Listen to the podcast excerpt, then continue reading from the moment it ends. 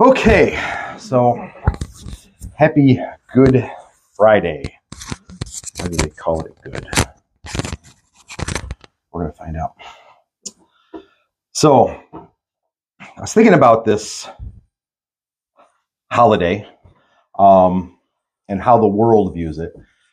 Unbelievers generally have no problem accepting that a man named Jesus lived and had a religious following, and most unbelievers um, will even accept the idea that Jesus was crucified, as it is a matter of historical record from both believers and unbelievers that have testified to it.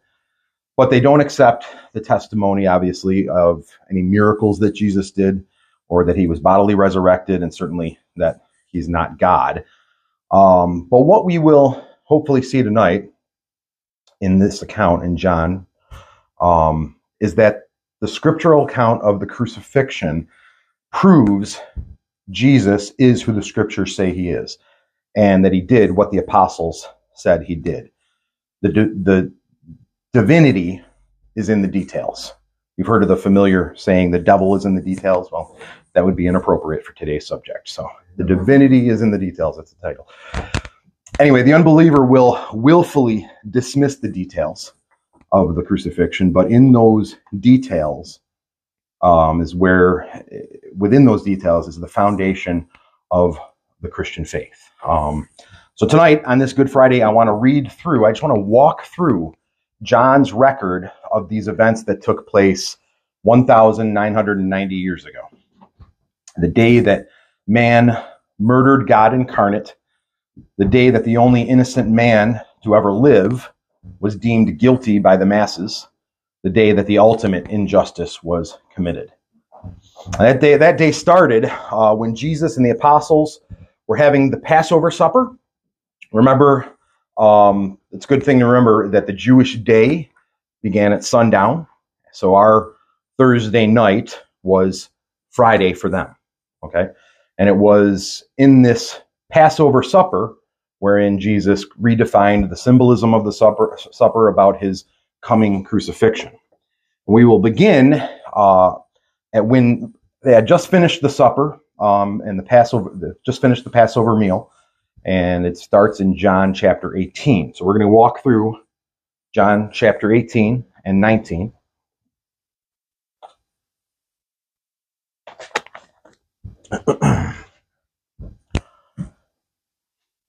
Get the full account. So let's read. When Jesus had spoken these words that he spoke to the apostles at the, at the supper, he went out with his disciples across the brook of Kidron where there was a garden which he and his disciples entered. Now Judas, who betrayed him, also knew the knew the place, for Jesus often often met there with his disciples. So Judas, having procured, procured, procured ah, a band of soldiers and some officers from the chief priests and the Pharisees, went there with lanterns and torches and weapons. And then Jesus, knowing all that would happen to him, came forward and said to them, whom do you seek? And they answered him, Jesus of Nazareth. And Jesus said to them, I am. And now I will stop there. The response that Jesus gives these soldiers is massively significant. And it's something that the casual reader might just pass over. Um, your translation might or might not, it might say, I am he. Okay. But the Greek for that term is ego eimi, which literally means I am. So what? well, the, the name of God, as in Hebrew, is, of course, Yahweh, and that means I am. Jesus was not only acknowledging that he was Jesus of Nazareth, but he was saying, I am Yahweh. Now, some may say, well, that's a stretch, Tim. Okay, but remember when Jesus told the Jews back in John chapter 8 Remember, the Jews were questioning him, and, and he was saying that Abraham saw my day and rejoiced. And then they said, You're not even 50 years old. How do you know Abraham? And Jesus responded by saying, Before Abraham was, I am. And it's that same Greek term, ego eimi, um, wherein Jesus was claiming to be Yahweh, the eternal God and creator of all things. And this name goes all the way back to Exodus 3, when God told Moses to tell the people of Israel that his name is I am. But the Jews knew uh, Jesus was claiming to be God in John chapter 8 because they immediately picked up stones to stone him in that account. So in our Good Friday account, the following happened in verse 6. It says, When Jesus said to them, I am, they drew back and fell to the ground. Jesus gave um, some credibility to his divine claim with a small display of his power and caused them all to fall back, fall to the ground, graciously warning them as he showed how he was in total control of the situation. But of course, they didn't recognize that, nor did they repent. So in verse 7, he asked them again, Whom do you seek? And they said, Jesus of Nazareth. And Jesus said, I told you that I am. So if you seek me, let these men go. And this was to fulfill the word that he had spoken of those whom you gave me, I have lost none. Of course, he's prayed that in John 17, and this was a physical, literal fulfillment of that, that he was controlling the situation. They were not going to be arrested. It was only going to be him. And then Simon Peter, having a sword, drew it and struck the high priest's servant and cut off his ear. The servant's name was Malchus. So Jesus said to Peter, Put your sword in its sheath. Shall I not drink the cup that the Father has given me? Now, this seemed like a valiant and loyal action that Peter did, something I might have done, but he completely ignored what Jesus had told him prior to this. You remember back in Matthew 16, 21, it says, From that time, from that time on, Jesus began to show his disciples that he must go to Jerusalem and suffer many things from the elders and chief priests and scribes and be killed and be raised up on the third day. And Peter took him aside and began to rebuke him, saying, God forbid it, Lord. This shall never happen to you. But he turned and said to Peter, Get behind me, Satan. You are a stumbling block for me, for you are not setting your mind on God's interests, but on man's. So this statement to Peter, wherein Jesus called him Satan, should have stuck in Peter's brain a little bit, but Peter's going to be Peter, okay? But I assure you, you know, we are all like Peter in many ways, as we all have our areas where we lack faith and have an excess of pride, where we will express this kind of characteristic. Yet Jesus showed Peter amazing grace as he does with all of us. But what's amazing to me about this account is that they only they only arrested Jesus after after this. I mean, Peter cut off the guy's ear, and the soldiers didn't pursue them. And, and they were, Jesus was sovereignly in control of that situation, and he commanded them, "You're only going to arrest me." So, I, I just find that interesting that God was showing his his sound control of the situation there. And then going to in verse 12, it says, So the band of soldiers and their captain of the officers of the Jews arrested Jesus and bound him. First, they led him to Annas, for he was the father in law of Caiaphas, who was the high priest that year. And it was Caiaphas who had advised the Jews that it would be expedient that one man should die for the people. Now, this, of course, is in reference to an unintended prophecy spoken by the high priest uh, Caiaphas, as he was trying to say to the to the Sanhedrin that Jesus had to die so he wouldn't lead people away from their authority and risk Roman repercussions. Because remember, the people at that time saw Jesus as a political savior, a warrior savior that would lead them to freedom from Rome. But Caiaphas' words would prove to have a much greater prophetic meaning, which is interesting, as Jesus' death would save countless sinners from hell and not just Israel from Rome. And then in verse 15, Simon Peter followed Jesus, and so did the other another disciple, speaking of John since that disciple was known to the high priest. Now, this detail should not be overlooked. John somehow was connected and known by those that were connected to the high priest or by the high priest himself. And therefore, this is how he had insight into what the Jewish leaders were saying and doing in that situation, including the prophetic words from Caiaphas. And then reading on, it says, He entered with Jesus into the courtyard of the high priest, but Peter stood outside the door. So the other disciple, who was known to the high priest, went out and spoke to the servant girl who kept watch at the door and brought Peter in. The servant girl at the door said to Peter, You also are not one of this man's disciples, are, are you? And he said, I am not. Peter's first denial. Now the servants and officers had made a charcoal fire because it was cold, and they were standing warming themselves. And Peter was also with them, standing warming himself. And the high priest then questioned Jesus about his disciples and his teaching. And Jesus answered them, I have spoken openly to the world. I have always taught in synagogues and in the temple where all the Jews come together. I have said nothing in secret. Why do you ask me? Ask those who have heard me what I said to them. They know what I said. And when he had said these things, one of the officers standing by struck Jesus with his hand, saying, Is that how you answer the high priest? So we know from verse 13 that this was Annas that they first brought Jesus to, and that he was called the high priest. Verse 13 also says Caiaphas was the high priest. So skeptics will try to say that this is a contradiction, being ignorant of the historical context. But in that period of history, the high priests in Jerusalem were installed and removed by the Roman rulers. Okay, while it is not recorded in the Bible, historical accounts state that the Romans deposed Annas and made Caiaphas the high priest. So officially, Caiaphas, who, who was the son-in-law of Annas, was high priest during Jesus' ministry. But Annas, the former high priest, still held significant sway and was still treated by the Jews as another high priest, kind of like we have two popes. anyway, uh, Jesus responded to Annas after he asked him about this teaching, and Jesus said, I taught openly for three years. Why are you asking me now about my teaching? Jesus knew they were looking for some reason to condemn him and they, that they really didn't care about what he actually taught. If they cared, they would have listened to him before they arrested him. So this was a perfectly reasonable response by, by Jesus after being unjustly arrested. But of course, the Jewish officer hit him. And then in verse 23, Jesus answered him, If what I said was wrong, bear witness about the wrong. But if what I said is right, why do you strike me? And Annas then sent him bound to Caiaphas, the high priest.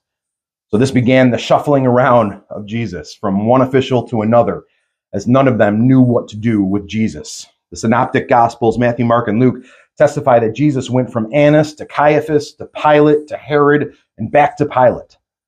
Um, in fact, we're going to take a look at the account that Mark gives us um, of Jesus before Caiaphas. If you want to turn to Mark 14, we're going to read through that a little bit to kind of fill in the gap that John leaves out. in Mark 14 55, it says, Now the chief priests, plural, and the whole council were seeking testimony against Jesus to put him to death, but they found none. For many bore false witness against him, but their testimony did not agree. And some stood up and bore false witness against him, saying, We heard him say, I will destroy this temple that is made with hands, and in three days I will build another, not made with hands. Yet even about this, their testimony did not agree. And the high priest stood up in the midst and asked Jesus, Have you no answer to make? What is it that these men testify against you? But he remained silent and made no answer. So here we start to see the, the prophetic fulfillment starting to come, come out in this, in these accounts. Um, Isaiah 53, 7 says he was oppressed and he was afflicted, yet he opened not his mouth. Mark read it earlier. He opened not his mouth like a lamb that is led to the slaughter and like a sheep that is before his shearers is silent. So he opened not his mouth. And it's funny how modern Jewish people today will try to say that Isaiah 53 is not a prophecy about Jesus. In fact, there's some even in the church that try to say this. They try to say it's about the nation of Israel, but that in no way can apply when you talk about this text in Isaiah. He opened not his mouth. How does the nation of Israel fit that prophecy? It doesn't. This is speaking of an individual that's speaking prophetically of Christ. then back in Mark 14, 61, it says, Again, the high priest asked him, Are you the Christ, the Son of the Blessed? And Jesus said, I am. There's that ego eimi again. And you will see the Son of Man seated at the right hand of power and coming with the clouds in heaven. And the high priest tore his garments and said, What further witness do we need? You have heard his blasphemy. What is your decision? and they all condemned him as deserving of death. And some began to spit on him and cover his face and strike him, saying, Prophesy! And the guards received him with blows. So Jesus gave them what they were looking for, confessing the truth of who he is, which in their depraved, rebellious minds was blasphemy. And notice, again, he used that term, I am. Now, going back to our account in John 18, verse 25. This is where John picks up the account. It says, Now Simon Peter was standing and warming himself. And so they said to him, You also are not one of his disciples, are you? And he denied it and said, I am not. One of the servants of the high priest, a relative of the man whose ear Peter had cut off, asked, Did I not see you in the garden with him? And Peter again denied it, and at once the rooster crowed. So Peter denies knowing Jesus a third time, and the rooster crows, and Peter is then immediately reminded of Jesus' prophecy concerning his unfaithfulness. And you can just feel Peter's heart sink in that moment as he realizes the conviction of his sin. And then verse 28, then they led Jesus from the house of Caiaphas to the governor's headquarters.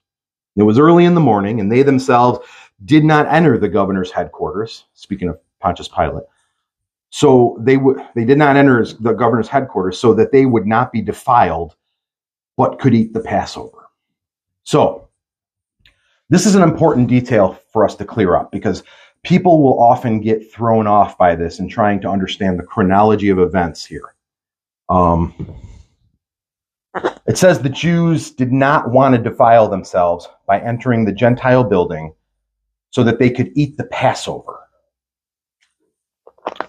But didn't Jesus and the apostles just have the Passover, Passover supper hours earlier? So wasn't that the actual Passover holiday that those Jews would have already partaken in? And, then the answer is yeah. Um, this was this was the early morning hours after the Passover supper. So they had already participated in the Passover supper. But you see, when ref- the term eat the Passover in this context included the entire week.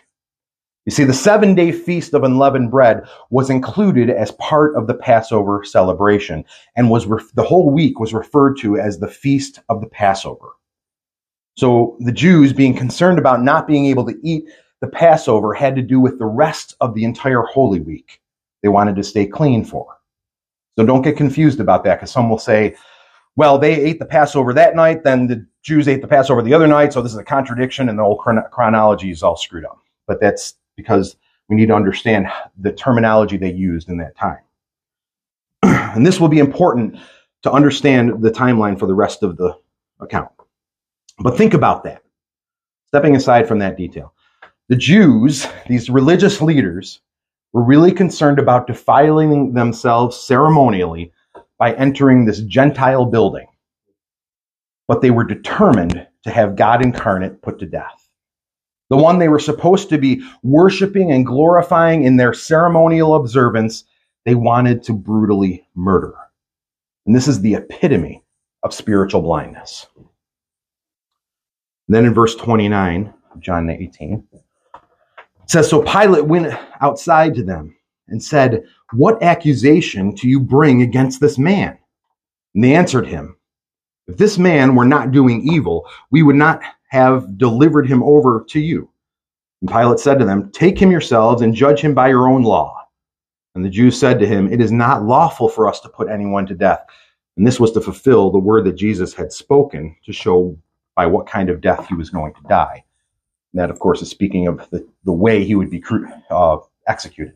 Because if the Jews executed him, they would have stoned him. But the prophecies all point to a crucifixion. So, but under Roman law, the Jews did not have the authority to execute someone. The death penalty had to be approved by the Roman governor, which is funny because remember, the Jews were ready to stone a woman to death for being caught in the act of adultery. There was an instance I mentioned earlier where the Jews picked up stones to stone Jesus on the spot when he said that before Abraham was, I am. But he escaped. So this law, this death penalty law, doesn't seem to be a law that was strictly followed or enforced. The, Jew, the Jews seemingly didn't really care about this Roman law. But the Jewish leaders wanted the Romans to kill Jesus because they knew many still thought that Jesus was a prophet. So the Jewish leaders were afraid that if they killed him, many would turn on them. Remember, less than a week earlier, only a few days earlier, thousands of Jews were chanting Hosanna in the highest when Jesus entered in on a donkey. So we just understand that. Sadly, as we shall see, a lot of those people, in fact, most of those people would turn against Jesus. So the Jews made all kinds of accusations against Jesus, saying to Pilate that he forbid the people from giving tribute to Caesar, which is total lie. But we shall see that they, their father is the devil. Then in verse 33, it says, So Pilate entered his headquarters again and called Jesus and said to him, Are you the king of the Jews? And Jesus answered, Do you say this of your own accord? Or did others say it to you about me? And Pilate answered, Am I a Jew? Your own nation and the chief priests have delivered, have delivered you over to me. What have you done? Jesus answered, My kingdom is not of this world. My kingdom were of this world, my servants would have been fighting that I might not be delivered over to the Jews. But my kingdom is not of the world. So again, I've said this before, but I'll repeat it. When Jesus said this, he was he, he was saying the king his kingdom is not of this world that doesn't mean he doesn't have all authority in this world matthew 28 18 jesus actually said all authority in heaven and earth has been given to me so what jesus meant when he said my kingdom is not of this world was that the methods of his kingdom rule are not like the worldly methods Jesus was going to conquer through his death and resurrection and proclamation of the gospel, not with swords. So that's what his point was there. And then in verse 37, then Pilate said to him, So then you are a king. And Jesus answered, You say that I am a king, and for this purpose I was born, and for this purpose I have come into the world, to bear witness to the truth. Everyone who is of the truth listens to my voice. then Pilate said to him, What is truth? And we could spend an entire sermon just on that passage. Suffice it to say that Pilate's words are equivalent to the postmodernist view of today, wherein many will say, Well, we all have our own truth, and no one can claim any kind of objective knowledge of truth which, which is a statement of objective knowledge, so it's a self refuting statement. but we know that Jesus said that he is the way, the truth, and the life. He is the standard, and his word is the filter through which we can decipher objective truth. then in verse 38, it says, After he said this, he went back outside to the Jews, speaking of Pilate, and told them, I find no guilt in him. Now, this is amazing to me. Pilate really didn't get much information from Jesus, but he comes back and declares that he found no guilt in Jesus. So, what caused this pagan governor to come to such a verdict so quickly um, with such very, so very little testimony? Well, to put it simply, Pilate's wife.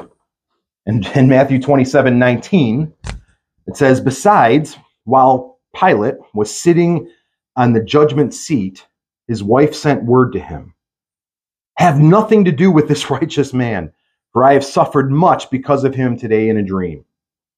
So God gave Pilate's wife some kind of warning wherein she recognized Christ's righteousness and that Pilate should have nothing to do with judging this man.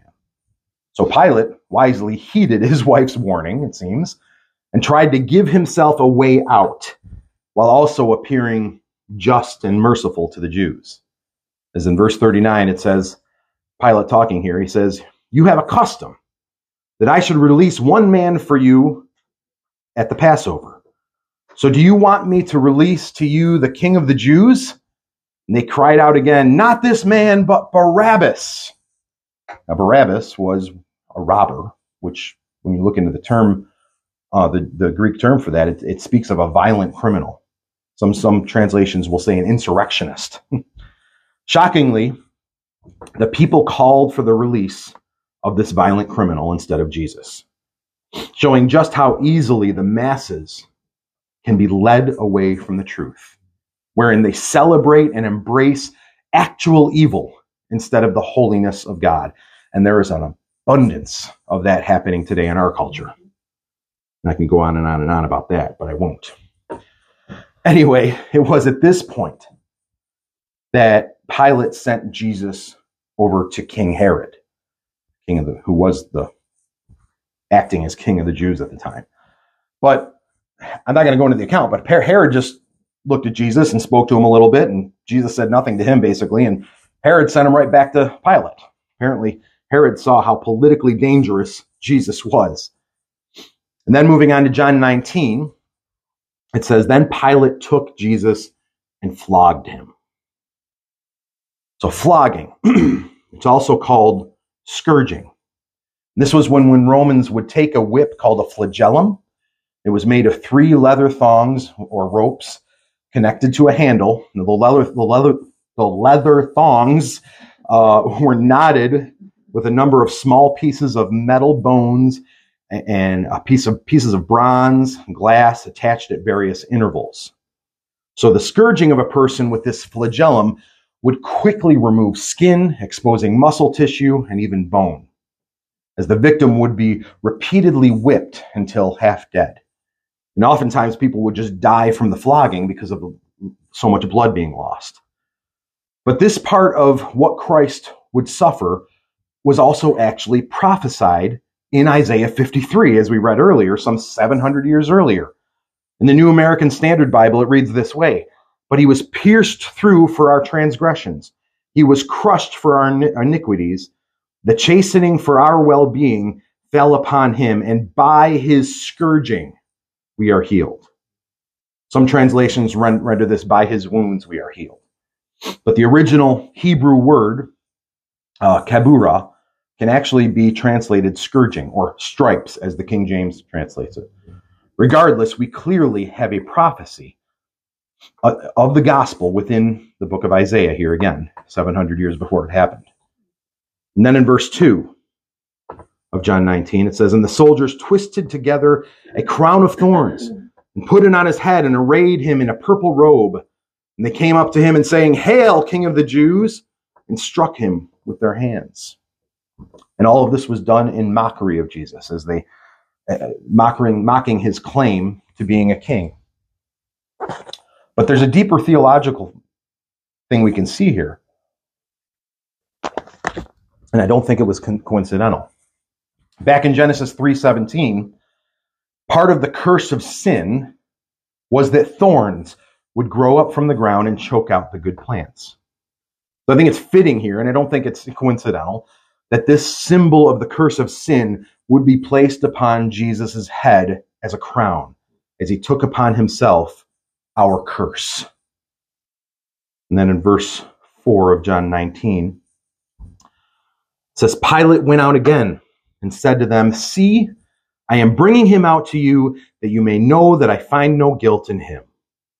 So Jesus came out wearing the crown of thorns and the purple robe, and Pilate said to them, Behold the man. So Pilate tried to appease the crowd's lust for blood by showing just how brutally beaten he was.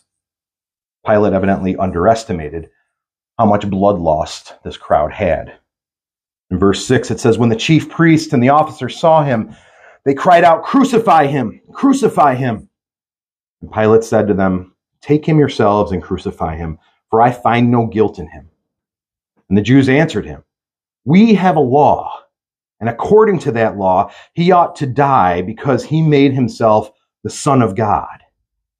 And when Pilate heard this statement, he was even more afraid. So, as much as Pilate wanted to avoid dealing with Jesus, he was starting to see how serious a situation this was. He was likely afraid that whatever he did would be the wrong thing. Um, if he crucified Jesus, there would be a large following that Jesus may still have had that would have rised up violently. Or if he lets him live, the crowd that was there was being stirred up to violence, possibly. So he was in a between a rock and a hard place. Then in verse 9, says he entered his, speaking of Pilate, he entered his headquarters again and said to Jesus, Where are you from? But Jesus gave him no answer. So Pilate said to him, You will not speak to me? Do you not know that I have authority to, rele- to release you and authority to crucify you? And Jesus answered him, You would have no authority over me at all unless it had been given to you from above. Therefore, he who delivered me over to you has the greater sin. And there, there couldn't be a more powerful statement that Jesus could make. I mean, it's, a, it's just an amazing statement. Pilate was looking for a way out of this. And Jesus essentially told Pilate, You are just a pawn that I am using to achieve my purpose. It's essentially what he was saying. But what he said next is interesting in that he, de- he that delivered Jesus to Pilate had the greater sin. Make no mistake, Pilate was in sin with regard to him scourging Jesus and allowing this injustice to continue. And even though Pilate tried to publicly wash his hands of the situation, that doesn't mean that he didn't bear responsibility for this. But Jesus said there was someone who committed a greater sin. So in this, we see that there are degrees of sin. Not all sin is the same. All sin separates us from God, but not all sin is judged the same. Not all sin receives the same wrath from God. So, who is this person or persons that committed the greater sin? Was it Caiaphas? Annas? Was it Herod? Judas? Or was it the people who called for Barabbas to be set free and called for the crucifixion of Christ? The scriptures don't really come out and say, but I would contend that it was all of them. All of them were given abundant revelation of who Jesus is, and they all rejected him and called for his death. Therefore, the greater wrath awaited them than that of Pilate. And then in verse 12, it says, From then on, Pilate sought to release him. But the Jews cried out, If you release this man, you are not Caesar's friend.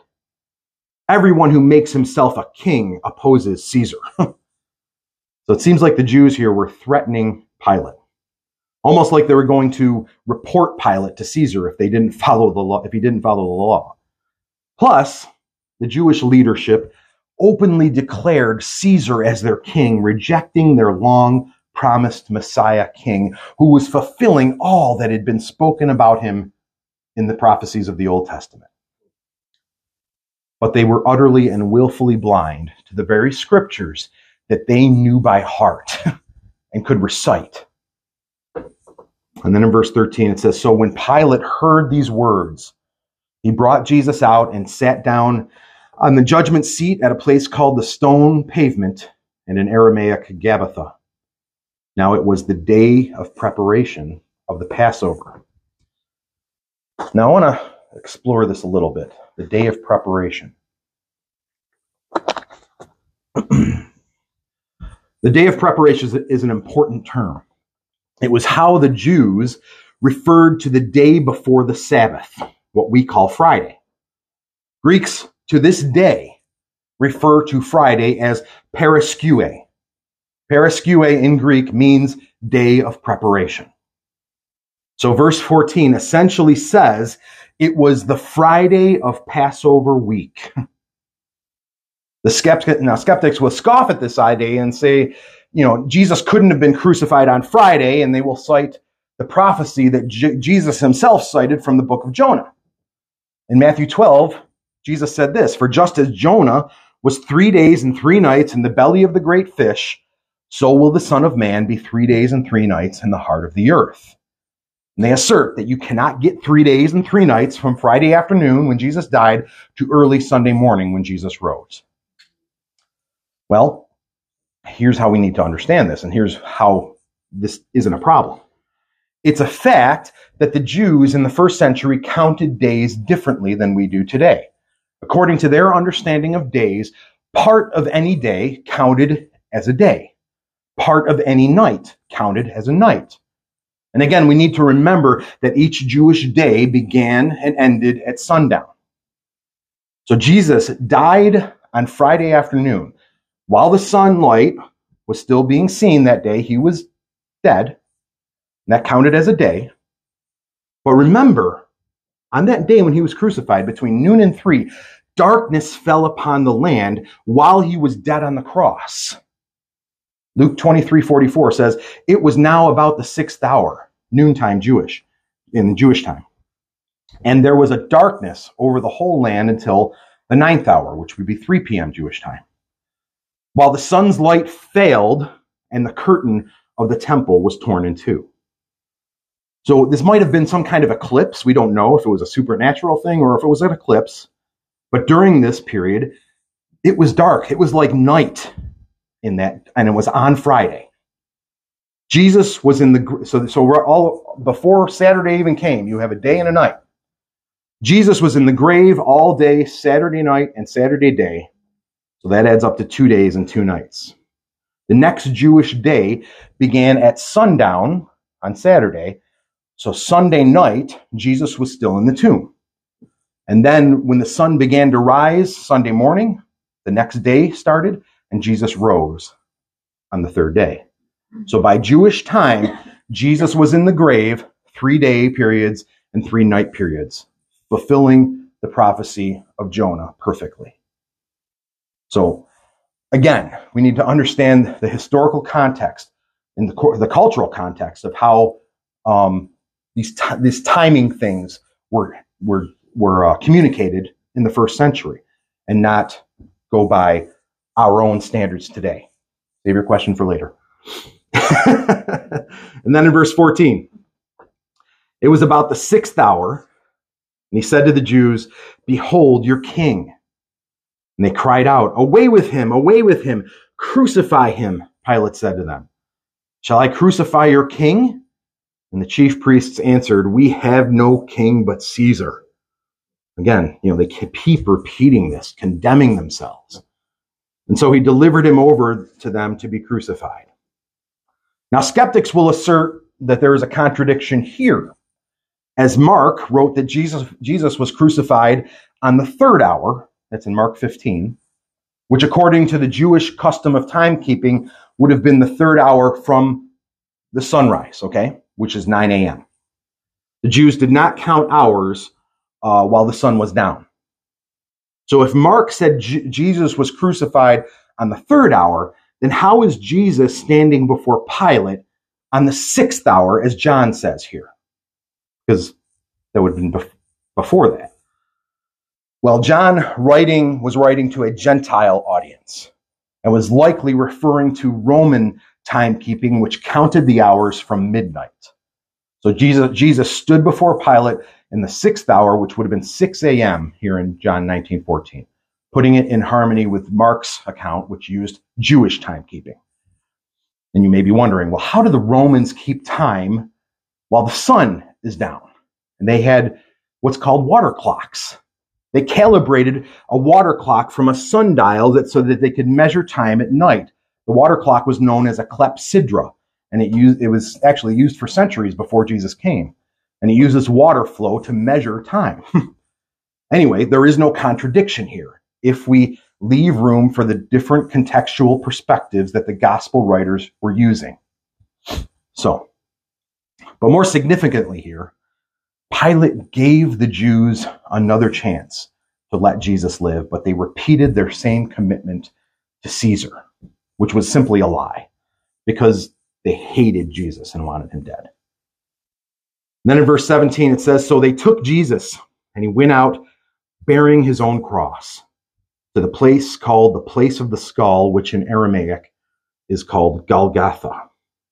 And this hill is also, we refer to it and is known as Calvary. Calvary comes from the Latin version of Golgotha and also means skull. And it referred to a skull shaped hill in ancient Jerusalem, which was fittingly the site of Jesus' crucifixion. Now, Bible skeptics, again, will claim that this verse is a contradiction, as they will point out that Matthew, Mark, and Luke all mention that Simon of Cyrene carried Jesus' cross. Whereas John says nothing about Simon, and he said that Jesus carried his own cross. So is this a contradiction? Absolutely not. You see, John states that Jesus went out bearing his own cross. That means he started to walk to Golgotha carrying his own cross, which is exactly what happened in the other accounts, the other gospels. And Matthew, Mark, and Luke mention that the Romans later forced Simon of Cyrene to bear the cross when Jesus collapsed. So it's, it's obvious what happened here.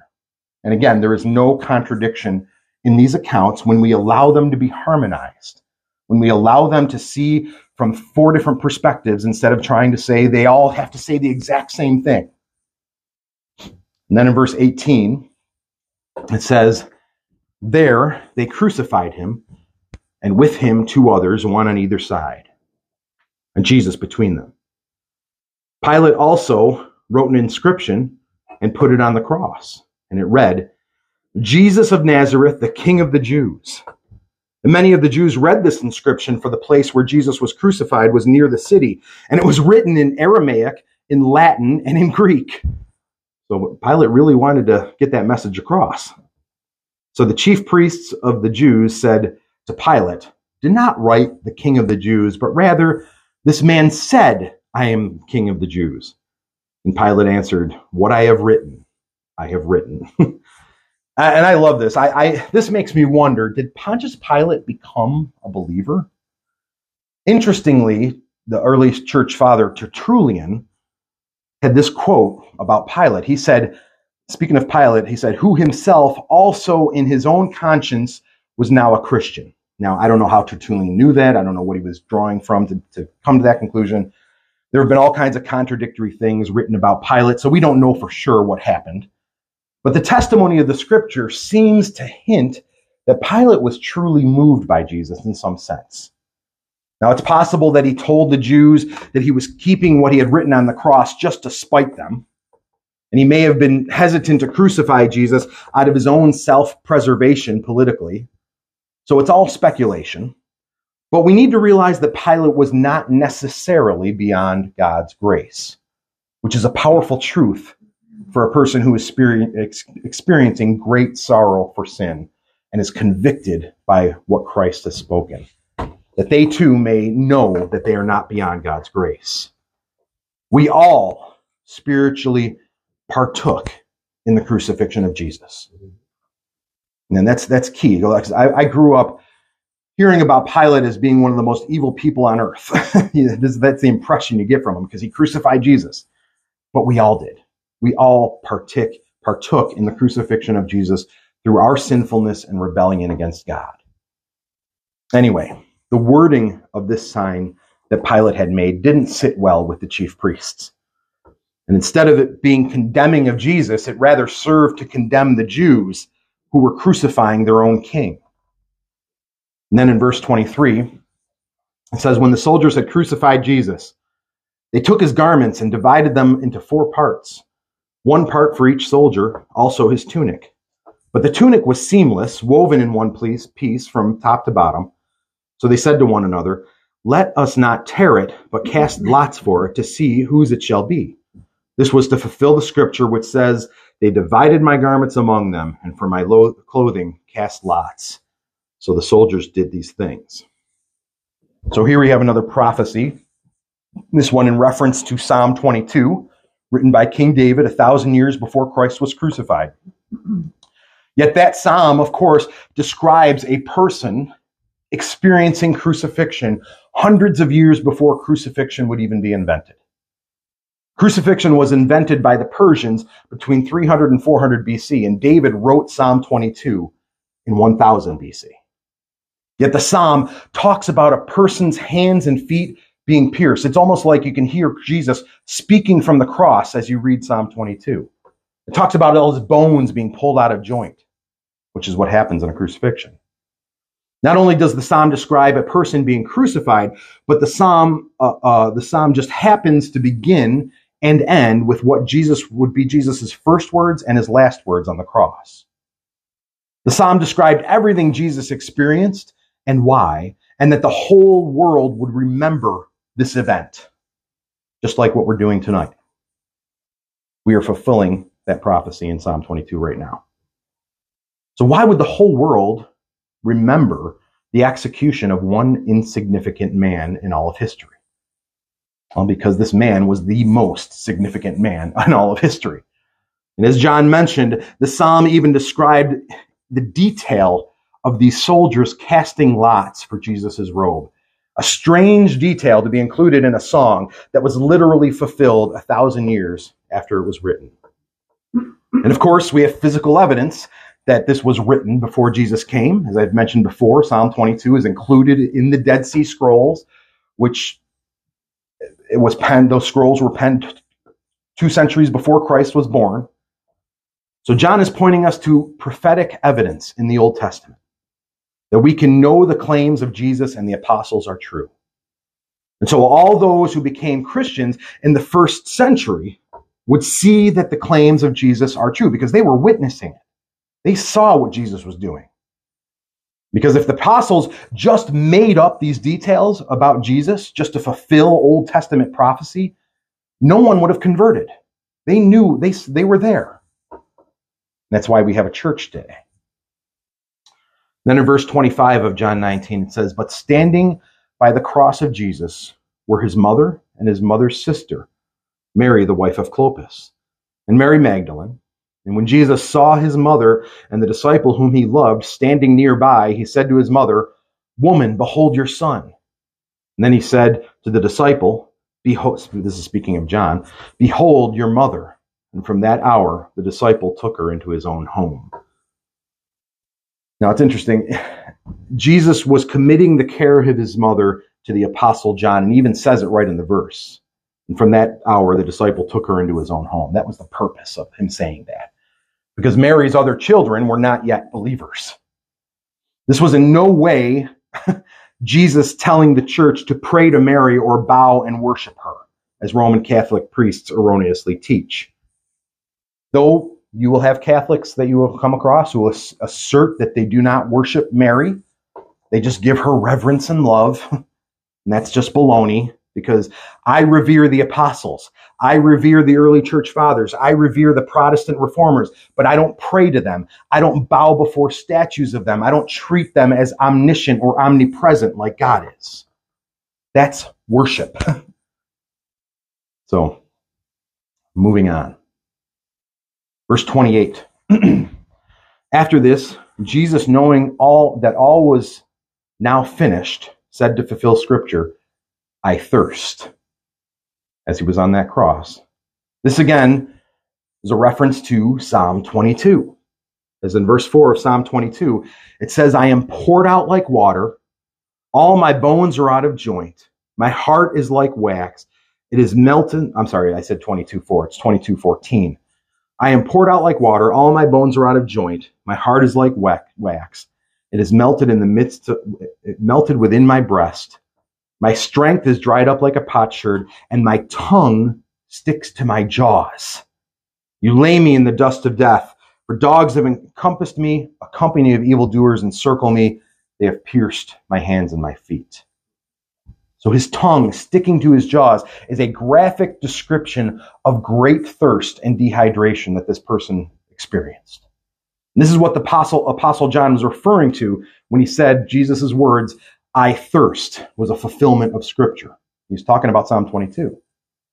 And it's this psalm is all in the context of a person having his hands and feet pierced by evildoers that encircled him and mocking were mocking him. As I've said before, Psalm 22 single handedly proves the scriptures as being God breathed. And it's just one example of that. Moving on to verse 29.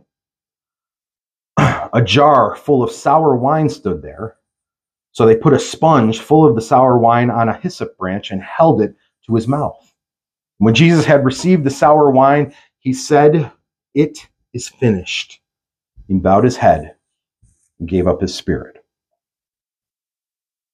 so even Jesus' words here at the end, it is finished, was a fulfillment of prophecy.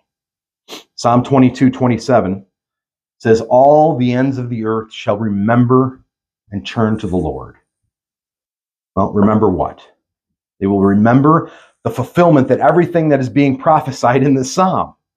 And it goes on to say, And all the families of the nations shall worship before you, for kingship belongs to the Lord, and he rules over the nations. and the prosperous of the earth eat and worship. Before him shall bow all who go down to the dust, even the one who could not keep himself alive. Posterity shall serve him, and it shall be told of the Lord to the coming generation. They shall come and proclaim his righteousness to a people yet unborn, that he has done it. So, who shall come and proclaim his righteousness to a people yet unborn? It says posterity, future generations of people will proclaim what Jesus and the apostles proclaimed to people yet unborn. And that term, people yet unborn, that of course, that includes us. As when, the, when this was written, we are those people that were yet unborn. We here are in the Bible. And what specifically is this message that would be proclaimed to us? Well, it says it right at the end of the psalm that he has done it. Psalm 22 was written in Hebrew, and that phrase translated that he has done it, uh, that comes from the Hebrew root word asa, and it can also be tra- translated as accomplished or fulfilled or finished. Finished. And in John 19:31, the phrase translated "it is finished" comes from the Greek word teleo, which can also be translated accomplished, fulfilled, or finished. So we essentially have the same words used as Jesus' last words in Psalm 22 and the John 19 fulfillment. So, what was accomplished? What was fulfilled? What was finished? Well, the very thing that the Old Testament pointed to for 1500 years Good Friday the blood atonement of Christ for our sins. Everything in this book points to this event in history. Everything circles around Good Friday and Easter Sunday. And then verse 31 says, Since it was the day of preparation, remember the Hebrew name for Friday, and so that the bodies would not remain on the cross on the Sabbath, for the Sabbath was a high day, the Jews asked Pilate that their legs might be broken and that they might be taken away. Of course, the breaking of the legs and being of those being crucified greatly sped up their death as well being on the cross. Gravity becomes your greatest enemy as you have to push your body up as you're hunched over. You have to push up with your legs in order to breathe, in order to inhale and exhale, as you are literally on the cross being crushed by gravity, which is significant because that Isaiah 53 prophecy talks about him being crushed for our iniquities. Another amazing f- fulfillment that Jesus had in the scriptures. Anyway, if the person's legs are broken, they can no longer push themselves up to breathe, so they suffocate more quickly. And this was needed to get these guys off the cross before the Sabbath because nobody wanted to deal with dead bodies being on the cross for another whole day. And the Romans didn't want to touch them. So in verse 32, it says, So the soldiers came and broke the legs of the first and of the other who had been crucified with him. But when they came to Jesus and saw that he was already dead, they did not break his legs. But one of the soldiers pierced his side with a spear, and at once there came out blood and water.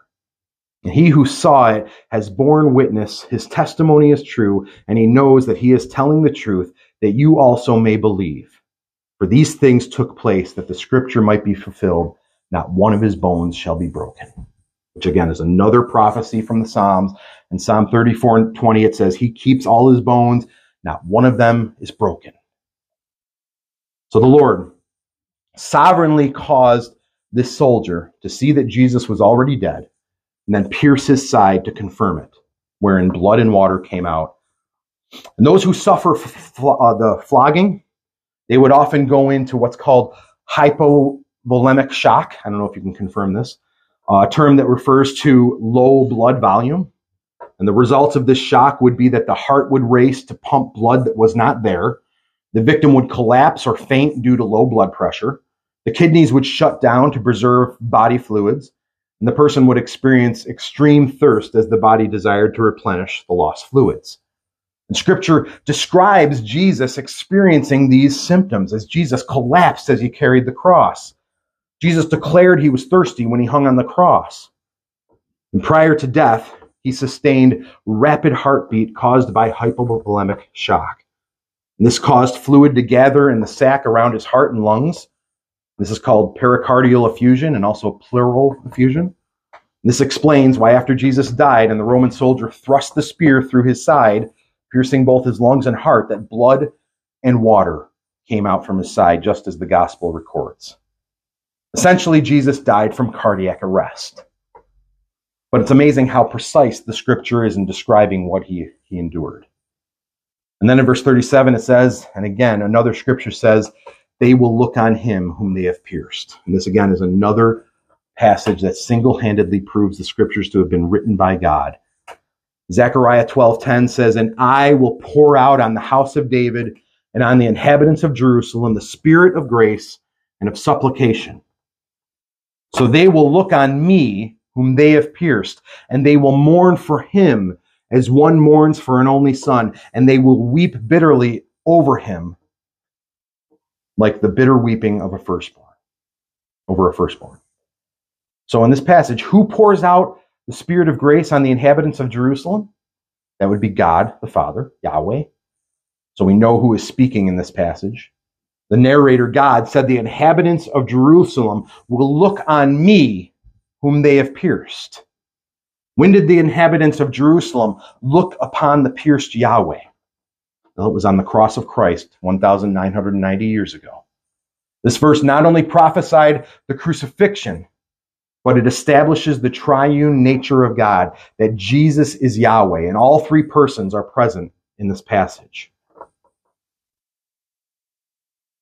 There will come a day when the inhabitants of Jerusalem will meet, weep over the Messiah whom they have pierced. Literally, in the future, those living in Jerusalem will come to faith but also, this prophecy speaks of all of God's elect who come to faith in Jesus Christ through the church age. As we mourn over our sin and how our sin put Christ on the cross. And if you've come to recognize Jesus Christ as your Lord and Savior, you have mourned over what your sin did to him. That is why when we are tempted in some way to enter into sin, we must remember the cross and know that when we sin, we are the ones driving the nails into his flesh. We are the ones denying him as Peter did. We are the ones whipping him with the flagellum. We are the ones that were casting lots for his clothes. We are the ones spitting on him and mocking him and punching him.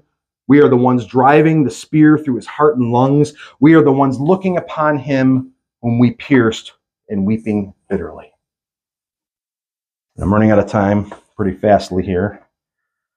it goes on. I'm just going to finish off the passage here. It says in verse 38 After these things, Joseph of Arimathea, who was a disciple of Jesus, but secretly for fear of the Jews, asked Pilate that he might take away the body of Jesus. And Pilate gave him permission. So he came and took away the body. Nicodemus also, who early, earlier had come to Jesus by night, came bringing a mixture of myrrh and aloes, about 70 pounds, 75 pounds in weight so they took the body of Jesus and bound it in linen clothes and with spices, as is the burial custom of the Jews. Now, in the place where he was crucified, there was a garden, and in the garden, a new tomb in which no one had yet been laid. So, because of the Jewish day of preparation, since the tomb was close at hand, they laid Jesus there. So, they placed him in a brand new nearby tomb owned by a, this rich guy, Joseph of Arimathea, which was a big deal for this rich man to give his brand new family tomb to a convicted criminal. but then also one of the Jewish religious leaders, Nicodemus, helped him put him in this tomb, showing that these two men truly loved this man, even though their loss of through their loss of hope in him. And this too was a fulfillment of prophecy. As back to Isaiah 53, it says, And they made his grave with the wicked and with a rich man in his death although he had done no violence and there was no deceit in his mouth. Jesus died alongside wicked men on the cross, but then was placed in a rich man's tomb. So this ended the darkest day that mankind has ever known. So why do we call this Good Friday, you might ask?